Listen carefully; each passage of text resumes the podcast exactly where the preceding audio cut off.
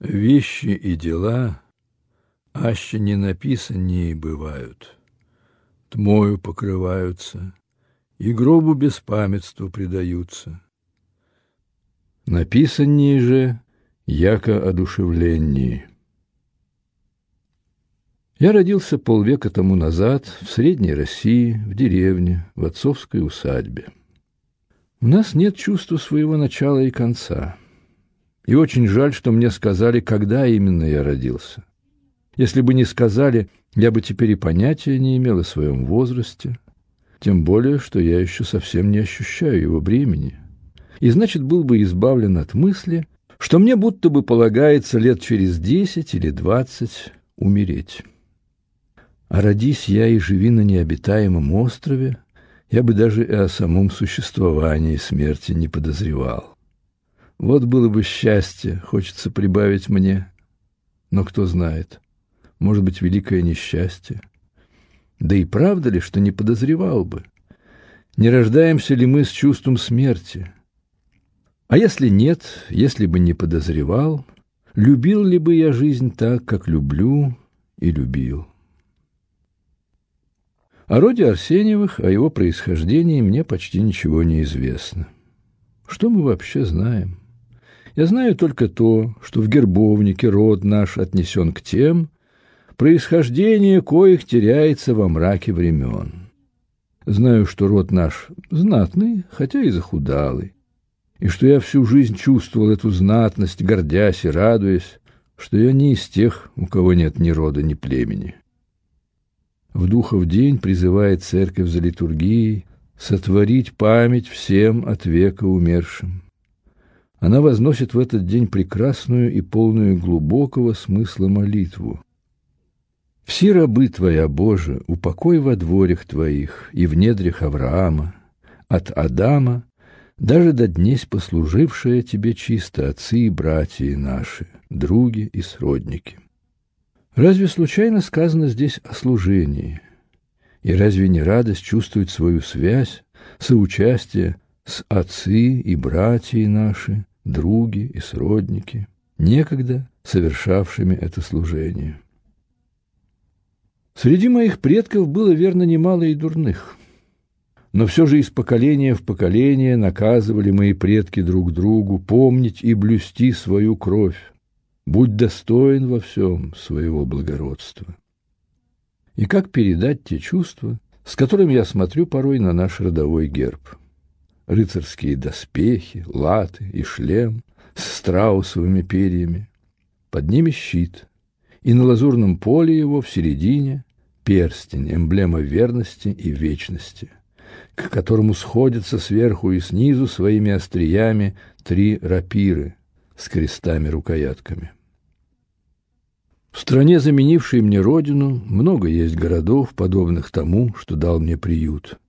Некогда славных, а теперь заглохших, бедных, в повседневности живущих мелкой жизнью. Все же над этой жизнью всегда и недаром царит какая-нибудь серая башня времен крестоносцев, громада собора с бесценным порталом, века охраняемым стражей святых изваяний и петух на кресте в небесах высокий Господний глашатай, зовущий к небесному граду. Самое первое воспоминание мое есть нечто ничтожное, вызывающее недоумение. Я помню большую, освещенную предосенним солнцем комнату, его сухой блеск над косогором, видным в окно на юг. Только и всего, только одно мгновение. Почему именно в этот день и час, именно в эту минуту и по такому пустому поводу впервые в жизни вспыхнуло мое сознание столь ярко, что уже явилась возможность действия памяти. И почему тотчас же после этого снова надолго погасло оно? Младенчество свое я вспоминаю с печалью. Каждое младенчество печально. Скуден тихий мир, в котором грезит жизнью еще не совсем пробудившаяся для жизни — всем и всему еще чуждая, робкая и нежная душа. Золотое, счастливое время? Нет, это время несчастное, болезненно чувствительное, жалкое. Может быть, мое младенчество было печальным в силу некоторых частных условий. В самом деле, вот хотя бы то, что рос я в великой глуши. Пустынные поля, одинокая усадьба среди них, зимой безграничное снежное море, летом море хлебов, трав и цветов. И вечная тишина этих полей, их загадочное молчание. Но грустит ли в тишине, в глуши какой-нибудь сурок, жаворонок? Нет. Они ни о чем не спрашивают, ничему не девятся, не чувствуют той сокровенной души, которая всегда чудится человеческой душе в мире, окружающем ее, не знают ни зова пространств, ни бега времени. А я уже и тогда знал все это. Глубина неба, даль полей говорили мне о чем-то ином, как бы существующем помимо их, вызывали мечту и тоску — о чем-то мне недостающем, трогали непонятной любовью и нежностью, неизвестных к кому и к чему. Где были люди в это время? Поместье наше называлось хутором, хутор Каменка. Главным имением нашим считалось Задонское, куда отец уезжал часто и надолго, а на хуторе хозяйство было небольшое, дворня малочисленная.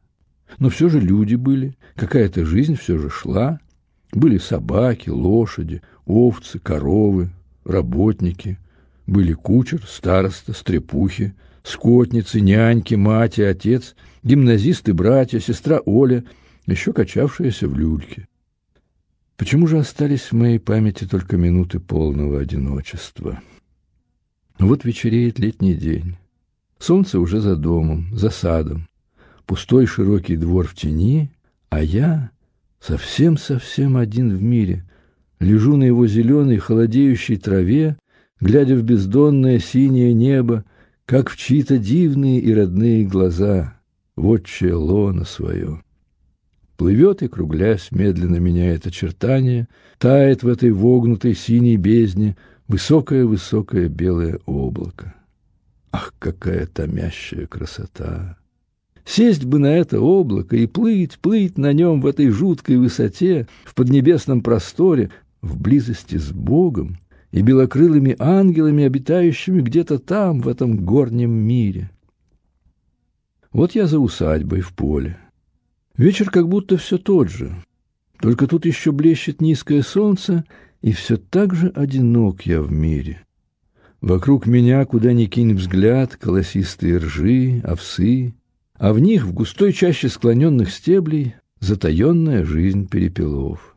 Сейчас они еще молчат, да и все молчит, только порой загудит, угрюмо зажужжит запутавшийся в колосях хлебный рыжий жучок. Я освобождаю его и с жадностью, с удивлением разглядываю, что это такое. Кто он, этот рыжий жук, где он живет, куда и зачем летел, что он думает и чувствует. Он сердит, серьезен, возится в пальцах, шуршит жесткими надкрыльями, из-под которых выпущено что-то тончайшее, палевое. И вдруг щитки этих надкрылий разделяются, раскрываются, палевое тоже распускается. А, и как изящно! И жук поднимается в воздух и уже с удовольствием, с облегчением и навсегда покидает меня, теряется в небе, обогащая меня новым чувством, оставляя во мне грусть разлуки. А не то вижу я себя в доме, и опять в летний вечер, и опять в одиночестве. Солнце скрылось за притихший сад, покинуло пустой зал, пустую гостиную, где оно радостно блистало весь день. Теперь только последний луч одиноко краснеет в углу на паркете, меж высоких ножек какого-то старинного столика. И, Боже, как мучительна его безмолвная и печальная прелесть! А поздним вечером, когда сад уже чернел за окнами всей своей таинственной ночной чернотой, а я лежал в темной спальне в своей детской кроватке, все глядела на меня в окно с высоты какая-то тихая звезда. Что надо было ей от меня? Что она мне без слов говорила? Куда звала? О чем напоминала?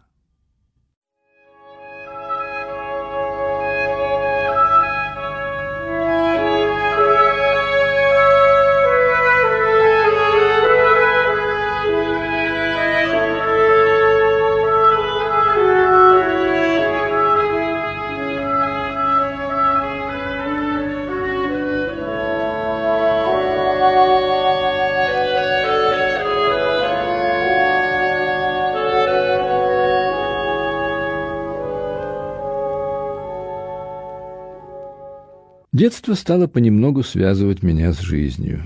Теперь в моей памяти уже мелькают некоторые лица, некоторые картины усадебного быта, некоторые события. Из этих событий на первом месте стоит мое первое в жизни путешествие, самое далекое и самое необыкновенное из всех моих последующих путешествий. Отец с матерью отправились в ту заповедную страну, которая называлась городом, и взяли меня с собой. Тут я впервые испытал сладость осуществляющейся мечты, а вместе с тем и страх, что она почему-нибудь не осуществится. Помню до сих пор, как я томился, стоя среди двора на солнечном припеке и глядя на тарантас, который еще утром выкатили из каретного сарая. Да когда же, наконец, запрягут? Когда кончатся все эти приготовления к отъезду? Помню, что ехали мы целую вечность, что полям, каким-то лощинам, проселкам, перекресткам не было счета, и что в дороге случилось вот что. В одной лощине, а дело было уже к вечеру, и места были очень глухие, густо рос дубовый кустарник, темно-зеленый кудрявый, и по ее противоположному склону пробирался среди кустарника разбойник с топором, засунутым за пояс.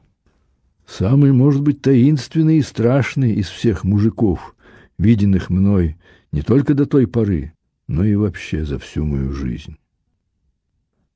Как въехали мы в город, не помню. Зато как помню городское утро. Я висел над пропастью, в узком ущелье из огромных, никогда мною не виданных домов. Меня ослеплял блеск солнца, стекол, вывесок, а надо мной на весь мир разливался какой-то дивный музыкальный кавардак. Звон, гул колоколов с колокольни Михаила Архангела, возвышавшийся надо всем в таком величии и в такой роскоши, какие не снились римскому храму Петра, и такой громадой, что уже никак не могла поразить меня впоследствии пирамида Хеопса. Всего же поразительнее оказалось в городе Вакса. За всю мою жизнь не испытывал я от вещей, виденных мною на земле, а я видел много такого восторга, такой радости, как на базаре в этом городе, держа в руках коробочку ваксы. Круглая коробочка это была из простого лыка, но что это было за лыка? и с какой несравненной художественной ловкостью была сделана из него коробочка. А самая вакса, черная, тугая, с тусклым блеском и упоительным спиртным запахом. А потом были еще две великие радости. Мне купили сапожки с красным софьяновым ободком на голенищах, про которые кучер сказал на весь век запомнившееся мне слово. В аккурат сапожки и ременную плеточку с свистком в рукоятке. С каким блаженным чувством, как сладострастно касался я и этого Софьяна, и этой упругой гибкой ременной плеточки. Дома, лежа в своей кроватке, я истинно замирал от счастья, что возле нее стоят мои новые сапожки, а под подушкой спрятана плеточка. И заветная звезда глядела с высоты в окно и говорила, вот теперь уже все хорошо. Лучшего в мире нет и не надо. Эта поездка, впервые раскрывшая мне радости земного бытия, дала мне еще одно глубокое впечатление. Я испытал его на возвратном пути — мы выехали из города в предвечернее время, проехали длинную и широкую улицу, уже показавшуюся мне бедной по сравнению с той, где была наша гостиница и церковь Михаила Архангела. Проехали какую-то обширную площадь, и перед нами опять открылся вдали знакомый мир. Поля, их деревенская простота и свобода. Путь наш лежал прямо на запад, на закатное солнце и вот вдруг я увидел, что есть еще один человек, который тоже смотрит на него и на поля. На самом выезде из города высился необыкновенно огромный и необыкновенно скучный желтый дом, не имевший совершенно ничего общего ни с одним из доселе виденных мною домов. В нем было великое множество окон, и в каждом окне была железная решетка.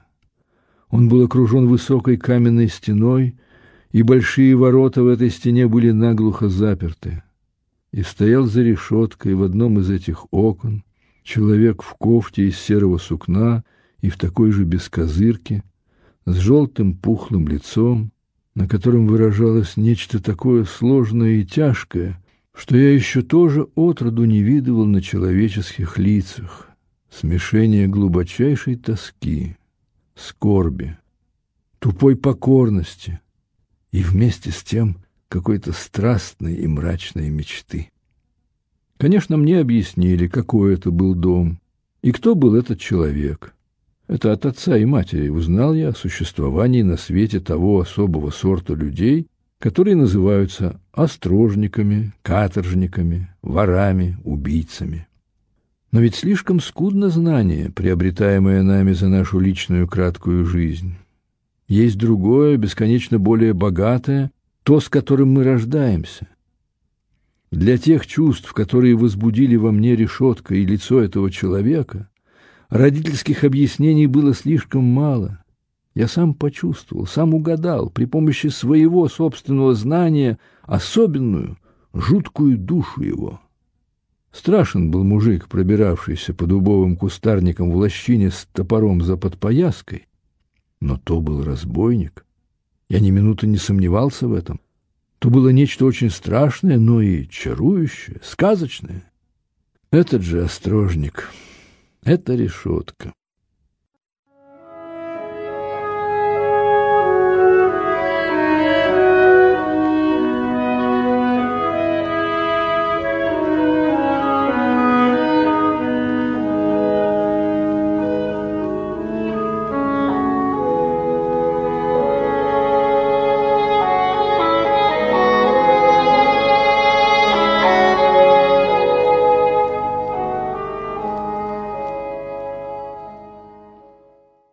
Дальнейшие мои воспоминания о моих первых годах на земле более обыденны и точны, хотя все так же скудны, случайны, разрознены. Что, повторяю, мы знаем, что помним мы, с трудом вспоминающие даже вчерашний день. Детская душа моя начинает привыкать к своей новой обители, находить в ней много прелести, уже радостной, видеть красоту природы уже без боли, замечать людей и испытывать к ним разные, более или менее сознательные чувства. Мир для меня все еще ограничивается усадьбой, домом и самыми близкими. Вот я уже не только заметил и почувствовал отца, его родное существование, но и разглядел его, сильного, бодрого, беспечного, вспыльчивого, но необыкновенно отходчивого, великодушного, терпеть не могшего людей злых, злопамятных. Я стал интересоваться им, и вот уже кое-что узнал о нем. То, что он никогда ничего не делает. Он и правда проводил свои дни в той счастливой праздности, которая была столь обычна тогда не только для деревенского дворянского существования, но и вообще для русского. Что он всегда очень оживляется перед обедом и весел за столом. Что, проснувшись после обеда, он любит сидеть у раскрытого окна, и пить очаровательно шипящую и восхитительно колющую в нос воду с кислотой и содой. И что он всегда внезапно ловит меня в это время, сажает на колени, тискает и целует, а затем также внезапно саживает, не любя ничего длительного. Я уже чувствовал к нему не только расположение, но временами и радостную нежность. Он мне уже нравился, отвечал моим уже слагающимся вкусом, своей отважной наружностью, прямотой переменчивого характера. Больше же всего кажется тем, что был он когда-то на войне в каком-то Севастополе, а теперь охотник, удивительный стрелок. Он попадал в двугривенный подброшенный в воздух. И так хорошо, задушевно, а когда нужно, так ловко, подмывающе играет на гитаре песни какие-то старинные, счастливых дедовских времен.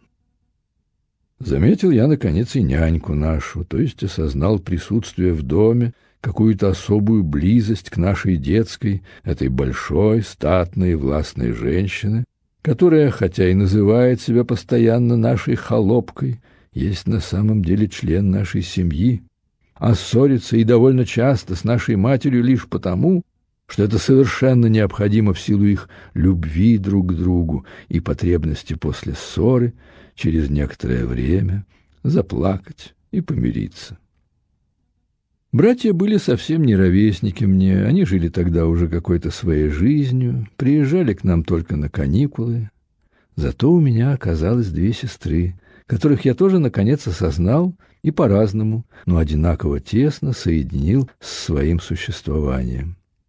Я нежно полюбил смешливую синеглазую Надю, которая заняла свою очередь в люльке, и незаметно стал делить все свои игры и забавы, радости и горести, а порой и самые сокровенные мечты и думы с черноглазой Олей, девочкой горячей, легко, как отец, вспыхивающей, но тоже очень доброй, чувствительной, вскоре сделавшейся моим верным другом. Что до матери, то, конечно, я заметил и понял ее прежде всех. Мать была для меня совсем особым существом среди всех прочих, нераздельным своим собственным. Я заметил, почувствовал ее, вероятно, тогда же, когда и себя самого. С матерью связана самая горькая любовь всей моей жизни. Все и все, кого любим мы, есть наша мука. Чего стоит один этот вечный страх потери любимого? А я с младенчества нес великое бремя моей неизменной любви к ней, к той, которая, давши мне жизнь, поразила мою душу именно мукой. Поразила тем более, что в силу любви, из коей состояла вся ее душа, была она и воплощенной печалью. Сколько слез видел я ребенком на ее глазах, сколько горестных песен слышал из ее уст. В далекой родной земле, одинокая, навеки всем миром забытая, да покоится она в мире, и да будет вовеки благословенно ее бесценное имя. Уже ли та, чей безглазый череп, чьи серые кости лежат теперь где-то там, в кладбищенской роще захолустного русского города, на дне уже безымянной могилы? Уже ли это она, которая некогда качала меня на руках? Пути мои выше путей ваших, и мысли мои — выше мыслей ваших. Так постепенно миновало мое младенческое одиночество. Помню, однажды осенней ночью я почему-то проснулся и увидел легкий и таинственный полусвет в комнате, а в большое незавешенное окно бледную и грустную осеннюю луну, стоявшую высоко-высоко над пустым двором усадьбы, такую грустную, исполненную такой неземной прелести от своей грусти, и своего одиночества, что и мое сердце сжали какие-то несказанно сладкие и горестные чувства, те самые, как будто, что испытывала и она, эта осенняя бледная луна. Но я уже знал, помнил, что я не один в мире, что я сплю в отцовском кабинете. Я заплакал, я позвал, разбудил отца. Постепенно входили в мою жизнь и делались ее неотделимой частью люди. Я уже заметил, что на свете помимо лета есть еще осень, зима, весна, когда из дому можно выходить только изредка. Однако я сперва не запоминал их. В детской душе остается больше всего яркое, солнечное, и поэтому мне теперь вспоминается, кроме этой осенней ночи, всего две-три темных картины. Да и то потому, что были они необычны. Какой-то зимний вечер с ужасным и очаровательным снежным ураганом за стенами. Ужасным потому, что все говорили, что это всегда так бывает на сорок мучеников. Очаровательным же по той причине, что чем ужаснее бился ветер в стены, тем приятнее было чувствовать себя за их защитой, в тепле, в уюте. Потом какое-то зимнее утро, когда случилось нечто действительно замечательное. Проснувшись, мы увидали странный сумрак в доме, увидали, что со двора застит что-то белесое и невероятно громадное, поднявшееся выше дома, и поняли, что это снега, которыми занесло нас за ночь, и от которых работники откапывали нас потом весь день. И, наконец, какой-то мрачный апрельский день, когда среди нашего двора внезапно появился человек в одном сюртучке, весь развивающийся и перекошенный от студеного ветра, который гнал его несчастного, кривоногого, как-то жалко прихватившего одной рукой картуз на голове, а другой неловко зажавшего на груди этот сюртучок. В общем же, повторяю, раннее детство представляется мне только летними днями, радость которых я почти неизменно делил сперва с Олей, а потом с мужицкими ребятишками из выселок, деревушки в несколько дворов, находившейся за провалом в версте от нас. Бедная была эта радость, столь же бедная, как и та, что испытывал я от ваксы, от плеточки. Все человеческие радости бедны. Есть в нас кто-то, кто внушает нам порой горькую жалость к самим себе.